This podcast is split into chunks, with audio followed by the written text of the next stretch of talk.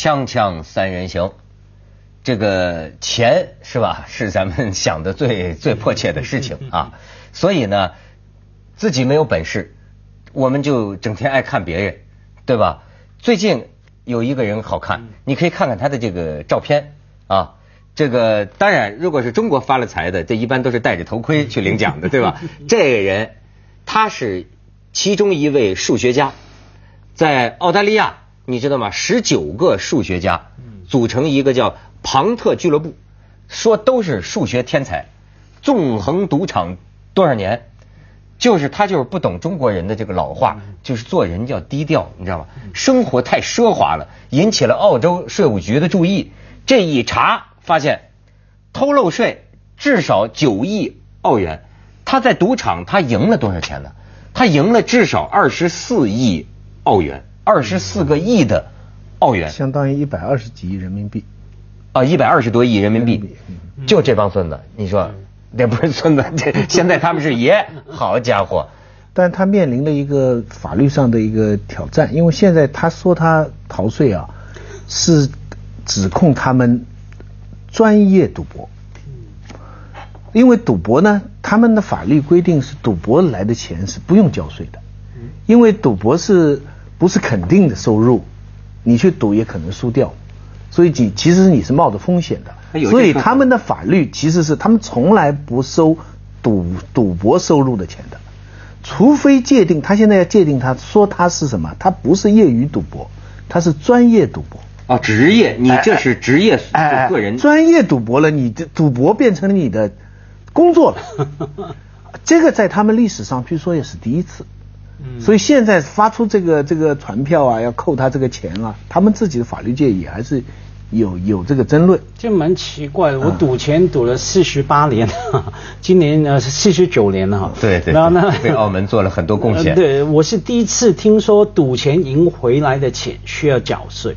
不，我知道有一一个部分，比方说你在澳门摇那个脚趾老虎，你赢了一百万，那需要缴税的哈。它是在税金里面哈先扣起来，从你奖金里面先扣起来。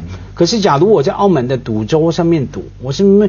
我是不太知道原来需要缴税的吗？在其他国家哈，所以他这个东西，所以就就就是他徐老师说的对啊，就澳大利亚呃有一个赌博收入免税条款，对，但是说这帮人呢，这庞特俱乐部呃这一查账，就是他们的结论就是你是专业的，嗯，你是以此为业，职业的挣这个钱的，你职业的劳动。挣这个钱跟咱们做主持人本质上没有两样，嗯，你知道吗？那我搞不懂就在这里，因为赌钱有可能输的嘛。你就算同样花了，假如我今天学他们一样，我每天花十个钟头在澳澳门的赌钱，在赌场里面赌哈，我最后可能输啊。我想他用用他做一个职业，我没有保障我的收入，不是你办公司你也可能亏啊。是亏了你可以不交啊，你赢了你就得交啊，亏了就就就不交了哦。只要他说我是专业的，有赢了就要抽。对啊，你是职业的嘛。但问题是怎么来界定这个专业？这个就你你你，因为其实专业的赌徒很多，有很多人整天在靠赌吃饭，对不对？他你没人叫他专业，他自己在那里专业。他现在是主要是呃呃指责他们什么？就是因为他们是数学家。他们呢，不仅是一般的热忱，不仅是呃这个这个工作时间的专业，而且运用了他们的专业知识，可能也运用了一些他们的研究的什么手段。他们不是不是靠投机的，他们是很科学的计算，计算出一些 pattern，就是一些一些一些模式。我觉得这才真的是学以致用啊！你说是不是？他们终于让这个数学走出了象牙塔。是吧？发挥了它应有的作用。我我我刚听到一个朋友做金融研究的，他说那其实是没什么用。他说金融研究里面搞出很多模式，搞了很多啊。他说其实是在研究金融的问题上，他说其实是没有什么太大用处的。我后来想，他就是用错地方，他用在赌业上就好了吗？对啊。对，因因为以前也有人写了书嘛，经过种种的统计，然后告诉我们全世界一样的，全世界的那个财经专家所说的，完全跟你丢一个铜板，然后来决定买还是不买，卖还是不卖哈，其实一样的效果是一样。因为投资这个事情啊，除了你的判断以外，还牵涉到别人的判断。你觉得要买，然后别人全部要卖，那股市就垮了。那个互动性、那个不确定性是你无法掌握的，所以那个种种仅供参考啊，没有什么专家。这个赌啊，像我们这种啊，这个这个小小小户人家的，我们就很难能够理解。我不知道外国人了，可我听说的这个中国人这个赌性呢，可真的就是说，这倒是。哎呀，我已经听着，就因为都是我有我认识的人，你知道吗？就是大老板，你 这么聪明的人，你都不知道怎么回事啊！这么聪明的人，他十几个亿的这个家产呢，过几年没有见到他，跑路了。和朋友一说，说来说去，说来说去啊，他就是赌。嗯，这你知道到澳门哈？几千万、几千一一一回去就是一两个亿的这个出入，就赌输了、赌光了，有的是赌球，有的是赌球。哎呦，我说这咱真想不到，我甭说，我就是有一个亿，嘿，我拿出一万块钱赌就行了嘛，对吗？对，我我觉我觉得可能就有人说中国人爱赌啊，跟一个理由有关系。中国中国人相信运气。所以一般像中国人迷信嘛哈，喜欢那个风水算命等等。你相信运气的人，通常叫爱赌，赌是最快的方法，让你体验有一个很神秘的力量。你不爱赌，可是一种赌过钱呐，对不对？你赌过钱没有？赌钱邪邪门嘛，赌钱的人一定感觉邪门。我以前也提过那个胡适啊，哈，大学问家胡胡适先生哈，他陪他老婆打麻将。他打麻将，他最喜欢讲一句话，说麻将牌里有鬼，对不对？胡适先生一辈子讲求理性，讲求什么什么文明科学哈，可是他一打麻将，他就说，诶，麻将牌里有鬼，这邪门。说得好。那你赌钱呢？你很快马上一压下去，一十块钱、一百块、一万块哈，你感觉你跟一个命运、运气来对决，我觉得那种快感。对于中国人喜欢迷信、喜欢运气这种心理很有关系。不是不计后果了吗？你不计，就是你比如说你像后果是记了，文涛不是我们去赌，你肯定啊，对我也会输光。但是呢，我是有个限额的，比如说今天我说我就赌一万块钱，输输了还是赢了，就是这么多啊，没了就走。那他们这个不过日子了，你起全家家产。首先，首先我们要这样讲，赌是人类的天性，对不对啊？全世界的人都都有赌。古代文化都发掘出来的有都有赌，可是你们讲中国人特别喜欢赌。我我在拉斯维加斯旁观过一个四十多岁的一个中国女人，穿的也很很很普通，真很普通。你想象得出她是不会去买特别贵的超级市场的东西的，就是这样的一个女人。我看她，我就眼看着她 输，就是在二十一点的那个地方，嗯，就大概不到十分钟的时间，就五六分钟的时间。四千美金输掉了，但是他也他也没什么特别大表情，就闷闷不乐的就这么跑掉了。我就在想，你 你拿来自己用不好吗？你这四千美金可以做很多事情了，但是为什么呢？家辉刚才讲的这个，我我联想是不是这样？就是说我们中国人现世啊，就是没有来世，就是很多的，所以得到的东西就是绝对的好。我假如赢了，我就是绝对的成功。这样我就跟命运搏，我这个巨大的快感。假如你有一个另外一层考虑，就是说你不该得到那么多东西，你突然得到很多东西的话，你会付出一些别的东西，你会遭到一个什么东西？假如有一个冥冥之中有这么一个信念在的话，对赌的热情会不会就有所限制、有所降低？这是不是中国人喜欢赌的一个原因？就是中国人彻底，比方说我赢了，啪一下赢几百万，那就是这是绝对的。这个是绝对的成功啊！其实我觉得中国人啊是很性情的，就是咱们老说这种性情中人呢，我老觉得中国人很性情。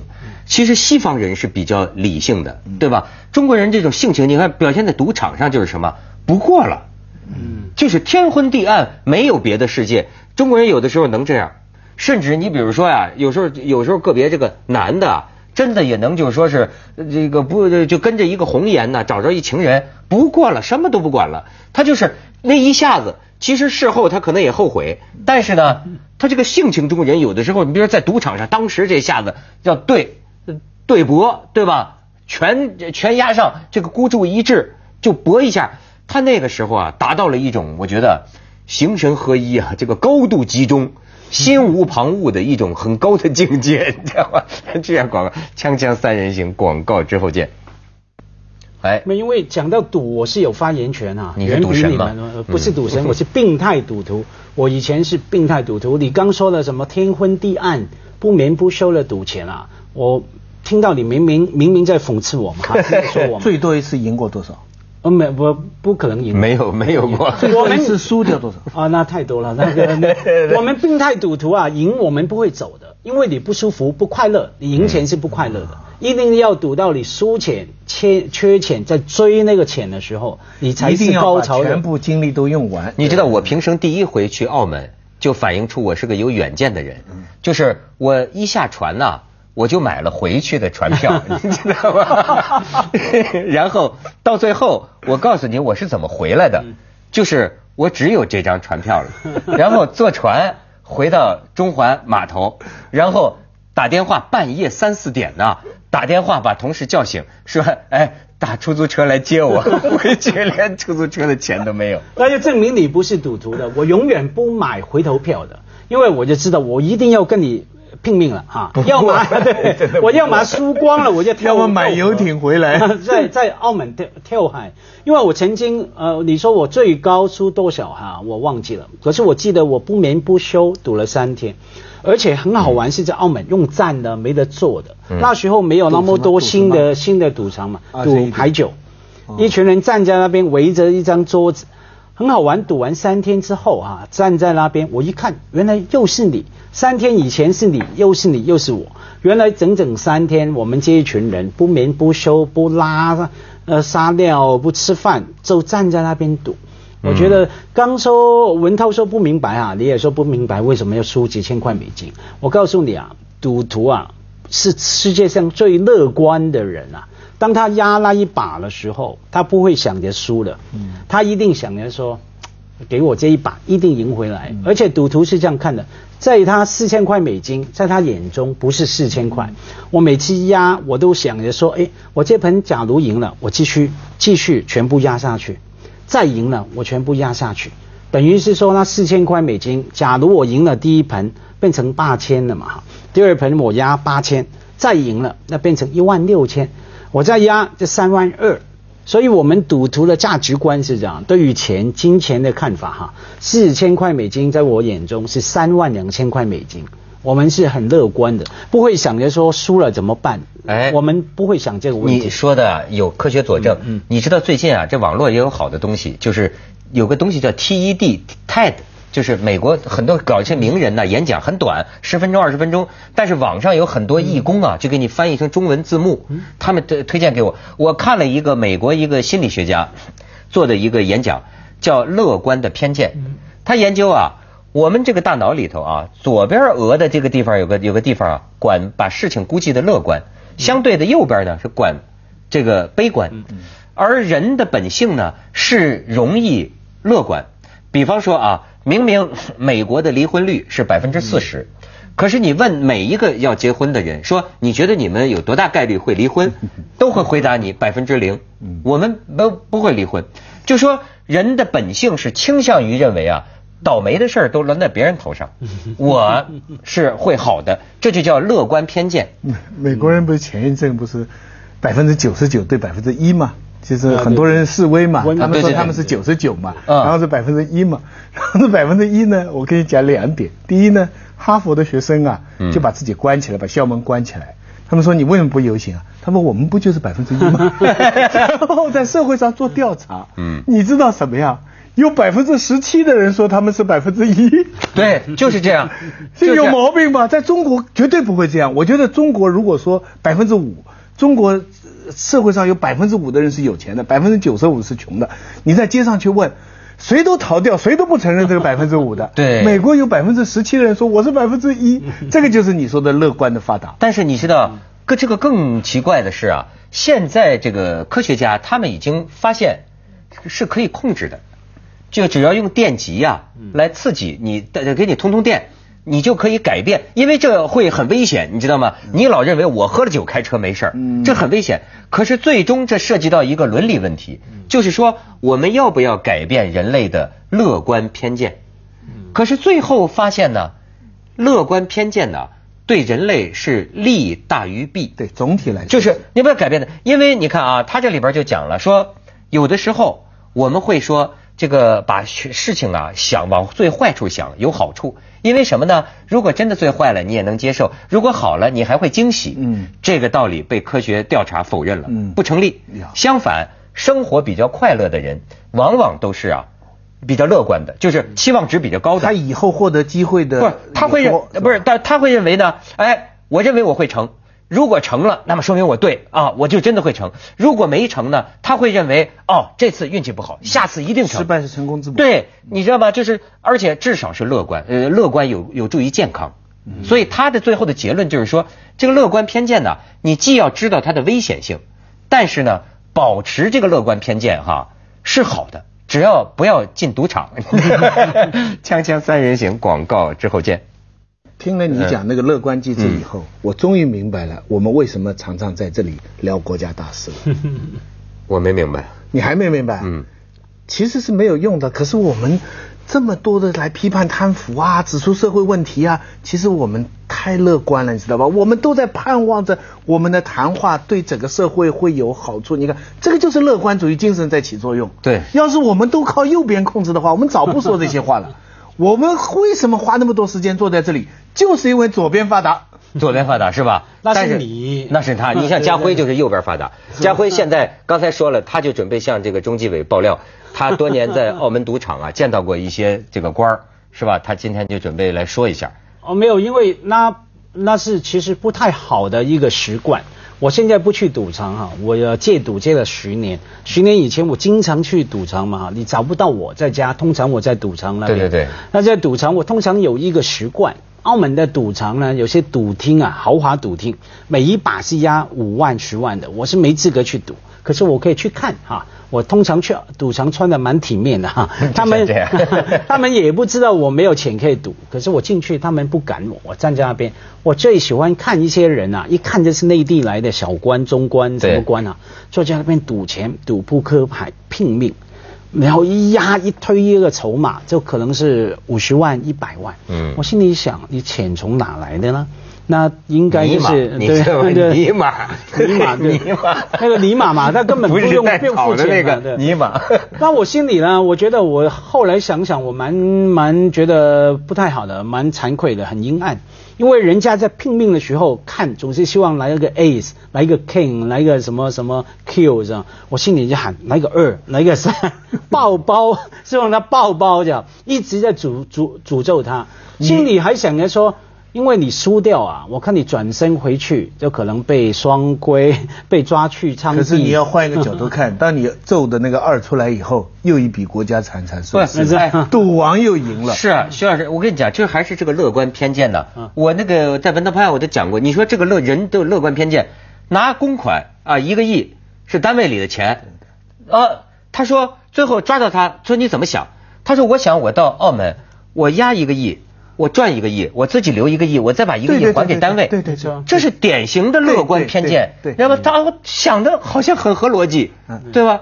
那个云顶，马来西亚云顶，嗯对专门有厅，就是都是这样。新加坡现在也是那个最豪华的酒店里边的开出来的厅，专门就是来接。有一个厅是布置的跟大会堂似的，红的彩啊，就看得出来它是专门特定用户。我真的你不是开玩笑，我觉得中纪委要调查一些案子，跟他们要有要有当然要有了有，肯定当然有。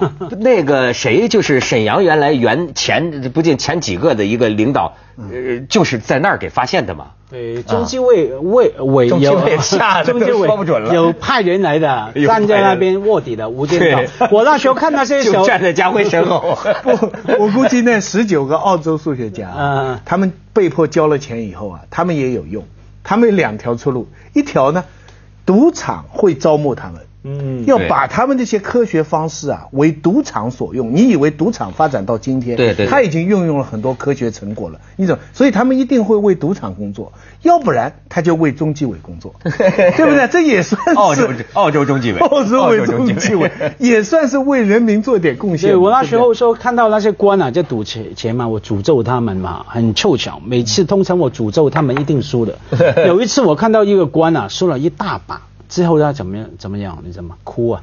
嗯，掏那个里面掏一张卫生纸出来擦眼泪。哎呦哎呦啊，我心里就觉得，哎呀，对不起对不起，一定是我诅咒你输了，可能他回去就被枪毙啊，他是钱亏你你知道亏这个这个亏空了吧？思路啊，其实是非常广泛，就是你讲的，拿国家的一亿嗯来出来做别的事情，赚到的是他的，对赔了。他这个是他吃亏了，对不对？他没想到嗯，现在除了去赌以外，现在另外一种赌，就是买文物。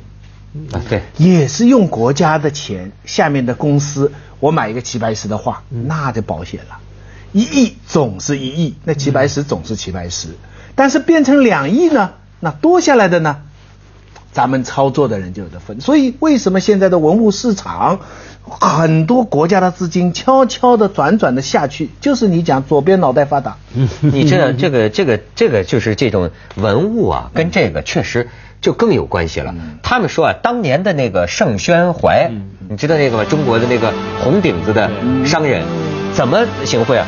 有个官员家里有张唐伯虎，他花三万两银子托人买他这张唐伯虎，买来之后呢，再把这张画接着下来为您播出送给他西安楼冠你知道吗文明这样启示录的事儿这加倍的快乐。有人继承啊，今天就有人在继承啊，就是。